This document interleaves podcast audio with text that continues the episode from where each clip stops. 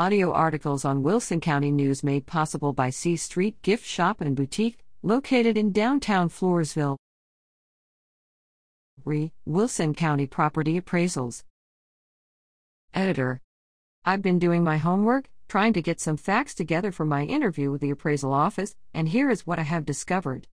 My house has a sister. I had heard about it in the past, but never really gave it much thought. Well, I now have met the owner, and the facts will blow your mind. I actually knew the builder who built both houses.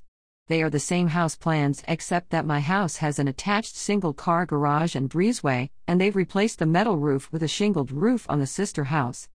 My property is one acre, theirs is 0.96 acres.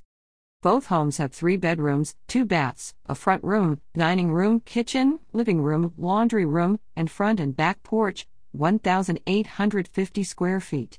Again, identical except for the garage and breezeway.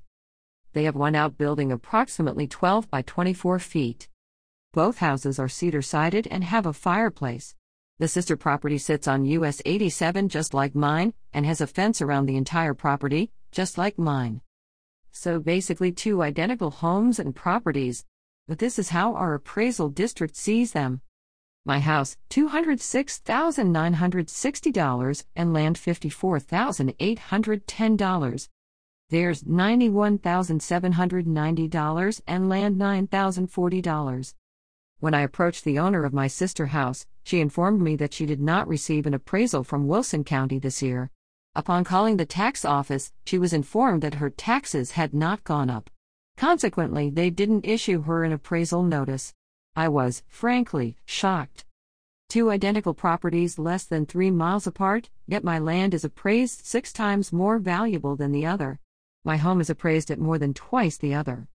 Granted, my home will be slightly higher in value since I converted the breezeway into a kitchen, however, it's not a $115,000 kitchen, and I have not done anything to increase the value of the land.